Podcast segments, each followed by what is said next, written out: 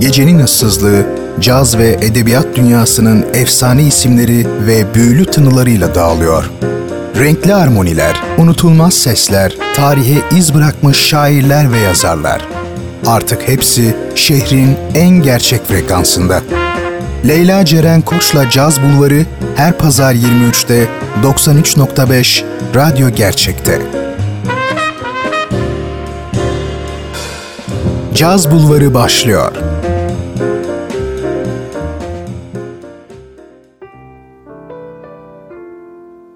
Şehrin tek caz sever adresi 93.5 Radyo Gerçek frekansından herkese merhaba.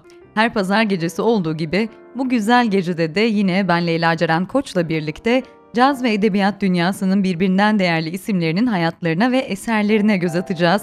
Haftanın isimleri ise şöyle, biri Rus klasik edebiyatının demirbaşlarından tam bir edebiyat dahisi Fyodor Dostoyevski, bir diğeri de dünyaca ünlü Norveçli caz saksafon sanatçısı Jan Garbarek. Ve vakit kaybetmeden başlıyoruz. Gecemizi Jan Garbarek'in muhteşem eserlerinden biriyle açacağız. Caz Bulvarı başlıyor. Hoş geldiniz.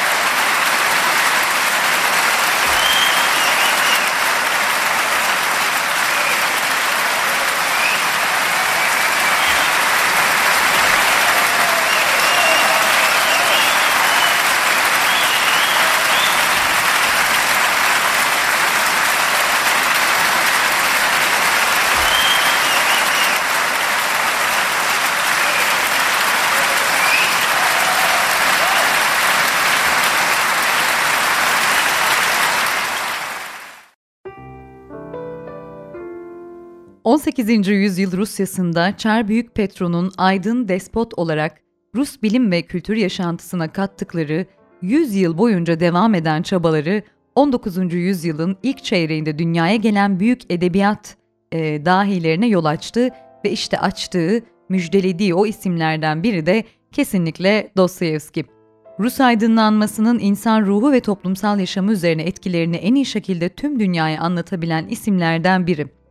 Fyodor Mihailovich Dostoyevski 11 Kasım 1821'de Moskova'da dünyaya geliyor. 6 çocuklu bir ailenin ikinci çocuğu olan Fyodor'un babası ise tam bir zorba ve alkolik. Onun çocukluğunun en önemli imgeleri arasında sarhoş bir baba ve hasta bir anne ön plana çıkmış. Bu arada baba aynı zamanda bir doktor. Bu sebepten de Dostoyevski çocukluğunda hastane ortamında çokça bulunuyor ve aynı zamanda da buradaki hastalarla vakit geçirmeyi seviyor. Hatta hastaların hikayelerini dinlemeye de bayılıyormuş. Fiziksel olarak zayıf yaratılışlı olan Fyodor'a aile içinde tüm bu kırılganlığına rağmen inatçı, arsız diye hitap ediliyormuş. Zaten dediğim gibi baba tam bir zorba. Yazar e, annesi ise annesiyle de çok vakit e, geçiremiyor açıkçası. Erken yaşta tüberkülozdan annesini kaybetmesinin ardından da Askeri Mühendislik Akademisi'ne gönderilen Dostoyevski işte bu dönemlerinde edebiyata yoğunlaşmaya başlar. Vaktinin çoğunu kitap okuyarak ve yazarak geçiren Dostoyevski'ye arkadaşları duyarlı ve aynı zamanda da sinirli bir yapıya sahip olduğu için Ateş Fedya lakabını takar. İşte tam bu dönemde de Fyodor'un hayatındaki önemli kırılma noktalarından biri gerçekleşir ve babası bir serf yani köle tarafından öldürülür. Hayatı boyunca açıklanmayan, açıklanamayan sarı röbekleriyle nam salan Dostoyevski işte ilk nöbetini de babasının ölüm haberi üzerine 1839 senesinde geçiriyor. 1843 senesinde ise teğmen mühendis olarak orduda göreve başlayan Dostoyevski aynı yıl ilk edebiyat çevirisini Eugene Grandet adlı eseri yayınladı ki bu eserde bazen insanlık komedyası serisinde yer almış. İlk romanı İnsancıkları ise 1846'da yayınlıyor yazar ve büyük ses getiriyor. İnsancıklar Rus edebiyatında gerçek bir sosyalist yapıt örneği olarak tanımlandığında Dostoyevski artık Rusya'nın tanınan yazarlarından biri haline alıyor.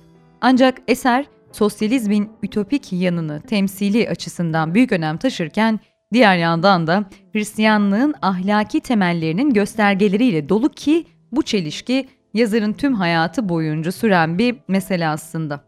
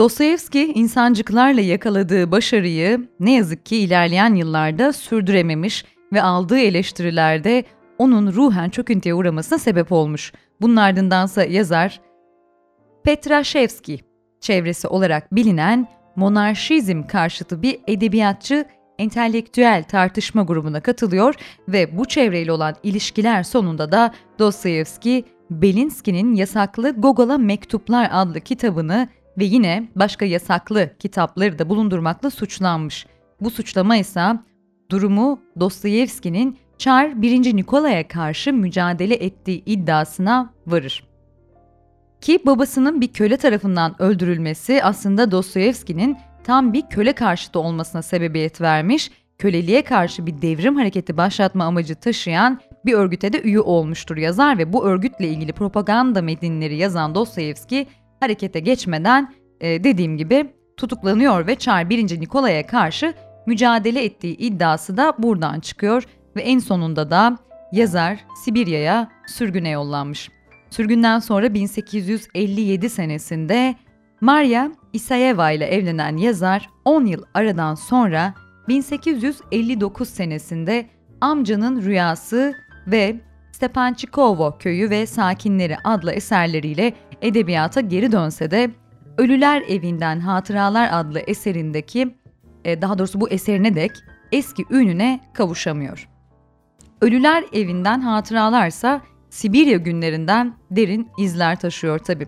Sibirya'da geçirdiği hapis günleri yazarda söylediğim gibi ağır izler bırakmış. Bunlardan biri de kumar tutkusu geliştirmesi. Bir yandan da epilepsi nöbetleri devam eden Fyodor için hayat bu andan sonra hep daha zor devam ediyor. Kumar borçları yüzünden başı oldukça sık derde giriyor. Hatta uzun süreler yazmadığı romanlarının avanslarıyla yaşar ve yazarın bizzat mücadele ettiği parasızlığını ve kumar düşkünlüğünü anlattığı romanı Kumarbaz bir saplantının hikayesi olarak 1867 senesinde yayımlanır ve yazar bu eseri yayın eviyle yaptığı anlaşmaya bağlı kalma zorunluluğundan tam olarak 25 günde tamamlıyor. Bu arada Dostoyevski'nin sürgünden sonra ilk e, adımlarından biri Vremya Zaman adlı bir politik edebiyat dergisi çıkarmak oluyor ki politik e, analizlerin yapıldığı ve Dostoyevski'nin Batı karşıtı Panislevist metinleriyle dolu olan dergi 1867 senesinde Polonya'da Ruslara karşı yapılan Ocak isyanının analiz ettiğinden kapatılıyor. Evet şimdi Dostoyevski'nin hayatına devam edeceğiz sevgili dinleyenler ama ondan önce biliyorsunuz Jean Garbarey'in harika şarkılarıyla arada nefes alıyoruz. Şimdi sırada tam bu noktada Dostoyevski'nin hayatının bu noktasında da Jean Garbarey'in güzel bir yorumunun e, Hasta Siempre'yi dinlemenin iyi olacağını düşünüyorum. Dinliyoruz.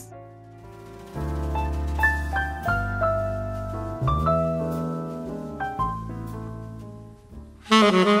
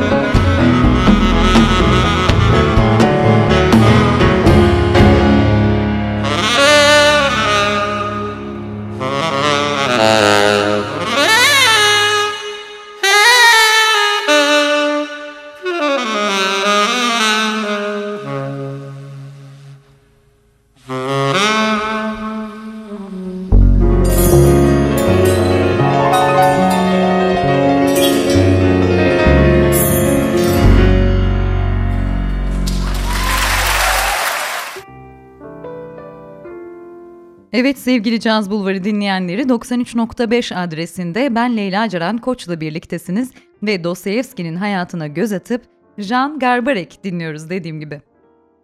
Fyodor Dostoyevski 1864 senesine gelindiğinde abisiyle birlikte bu defada Devir adlı bir dergi çıkarıyor ve Yer Altından Notlar adlı eserini de bu dergide tefrika ediyor. Bu andan sonra ise yazmaya hız veren yazar en önemli eserlerini kaleme almaya başlıyor. 1866'da Suç ve Ceza, 1971-72 senesinde ise Ecinliler ortaya çıkmış. Fakat tüm bu başarılı işlerinin yanı sıra kumar bağımlılığı devam ediyor. Aldığı avanslar sebebiyle artık daha hızlı yazmak zorunda olan Fyodor bu sebepten işe aldığı e, sekreteriyle de 1867 senesinde yani 3 yıl sonra evlenmiş. Bu evlilikten doğan kızını ise 3 aylıkken kaybeden yazar bu olayla ciddi bir travma atlatıyor ve açıkçası adım adım deliliğe doğru ilerliyor. Çok büyük fikirlere, eserlere sahip olmasına rağmen hayatı yoksulluk, sara krizleri, kumar bağımlılığı ve aileden gelen darbelerle daima sarsılmış. Yazarın son romanı Karamazov Kardeşler'de en önemli eserlerinden bir tanesi. Son roman olarak yazarın o güne dek kaleme aldığı eserlerin konu edindiği temaları yeniden ele alarak farklı bir bütünlük yakalamış diyebiliriz Dostoyevski. Bu roman üzerinde tam 3 yıl çalışıyor ve ölümünden 3 ay önce tamamlıyor. Hatta eseri bitirmesinin hemen ardından ciğerinde bir kanama başlıyor ve belli aralıklarla devam eden kanamanın 3. günü 28 Ocak 1881 sabahı yani Sibirya'ya mahkum olarak giderken Tobolsk'ta Dekaprislerin vermiş olduğu İncil'i eşi Anna'dan istiyor ve ona şu satırları okumasını söylüyor. Ve İsa cevap vererek onlara şöyle dedi. Acı çekiyorum şimdi. Çünkü tüm kurtuluşu gerçekleştirmek bize yaraşır. Ardından Fyodor Anna'ya döner ve bugün öleceğim der. Çocuklarına veda edip oğluna İncil'i verir ve dediği gibi aynı günün akşamı Dostoyevski yaşamını yitirir. Yaşamını kaybettiğinde 60 yaşlarında olan yazar ölümünden sonra e, yazarın ölümünden sonra devlet yetkilileri Anna'ya gelerek yazarın cenaze ve çocuklarının eğitim masraflarını üstlenmeyi teklif ediyorlar. Anna başta reddetse de daha sonra yılda 2000 rublelik geliri kabul ediyor. Yazarın 31 Ocak'taki cenazesine ise 30 bin kişilik büyük bir kitle katılıyor ve milli e, geleneklere uygun şekilde gece boyunca hayranları ve öğrencileri başucunda dualar okuyup nöbetler tutuyorlar. Evet, 12 roman, 4 novella, 16 öykü ve 200'den fazla makaleye imza atmış, 700'den fazla bilinen mektubu olan dev bir yazar, bir dahi Dostoyevski. Kendi hayatını ve parçası olduğu toplumun bütün yaşanmışlıklarını insanlığın tecrübesi olarak gören, ideolojik olarak net bir duruşu olmasına karşın romancı olarak eserlerini bu fikir üzere inşa etmeyen unutulmaz bir dahi. Sevgili Caz Bulvarı dinleyenleri, Dostoyevski'nin yaşam hikayesi böyleydi. Şimdi de yavaş yavaş Jean Garbarek'ten bahsetmeye başlayacağız. Öncesinde yine onun güzel bir eserini dinleyerek tabii ki.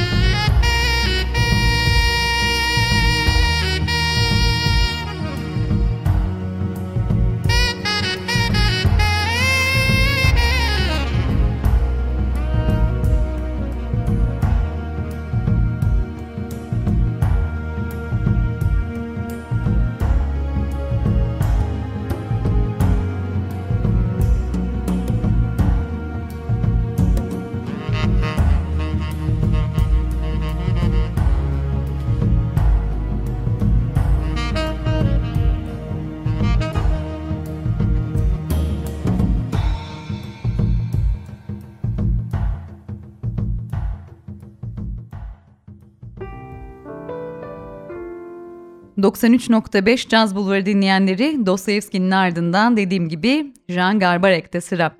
Jean Garbarek hakkında çok uzun bilgiler bulamasam da kısaca onu size tanıtacağım çünkü Garbarek'le mutlaka ve mutlaka tanışmanızı istiyorum.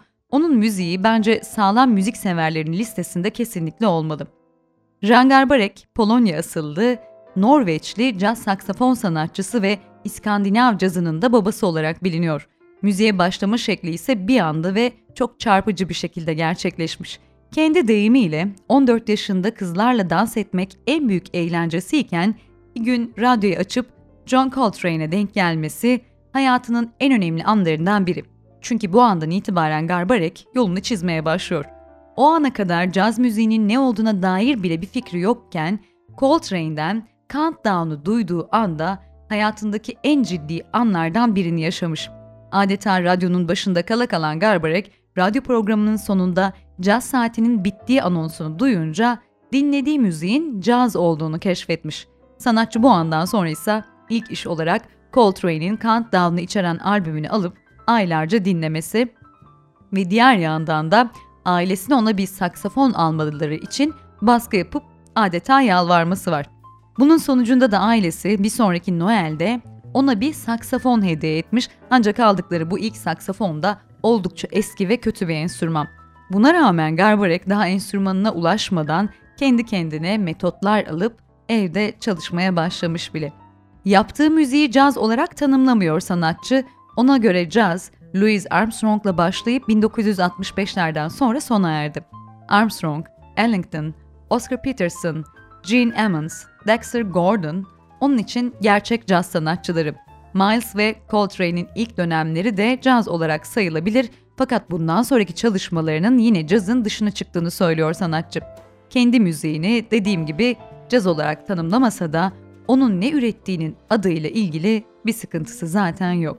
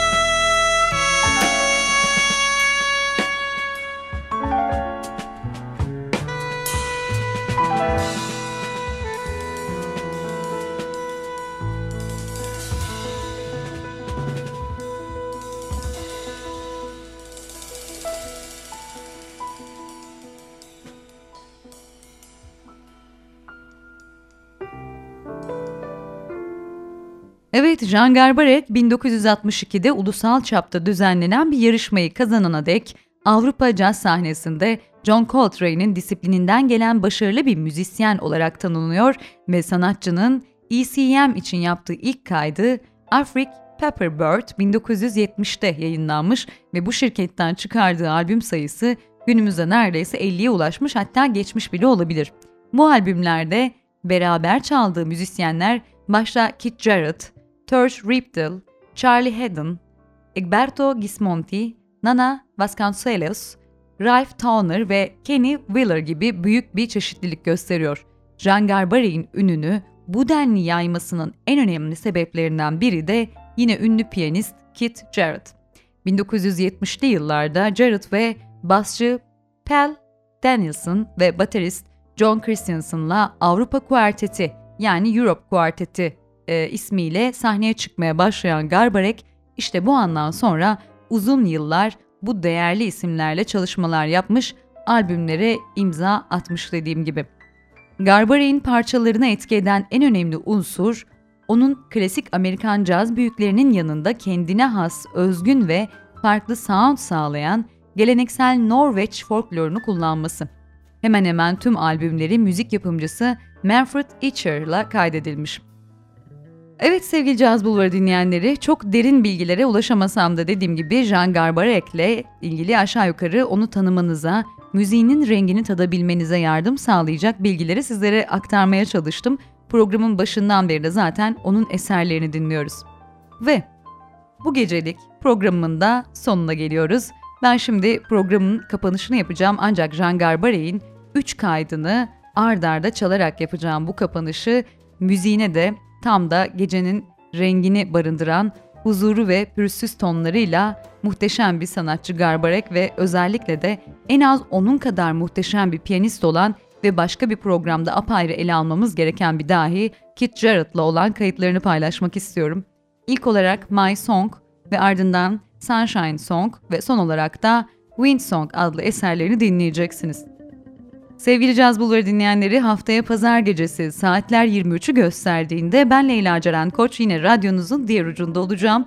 O zamanı dek birbirinden güzel müziklerle ve edebi eserlerle yeniden ve yeniden tanışmanızı diliyor. Ardından da iyi geceler diliyorum. Caz Bulvarı sona erdi. Hoşçakalın.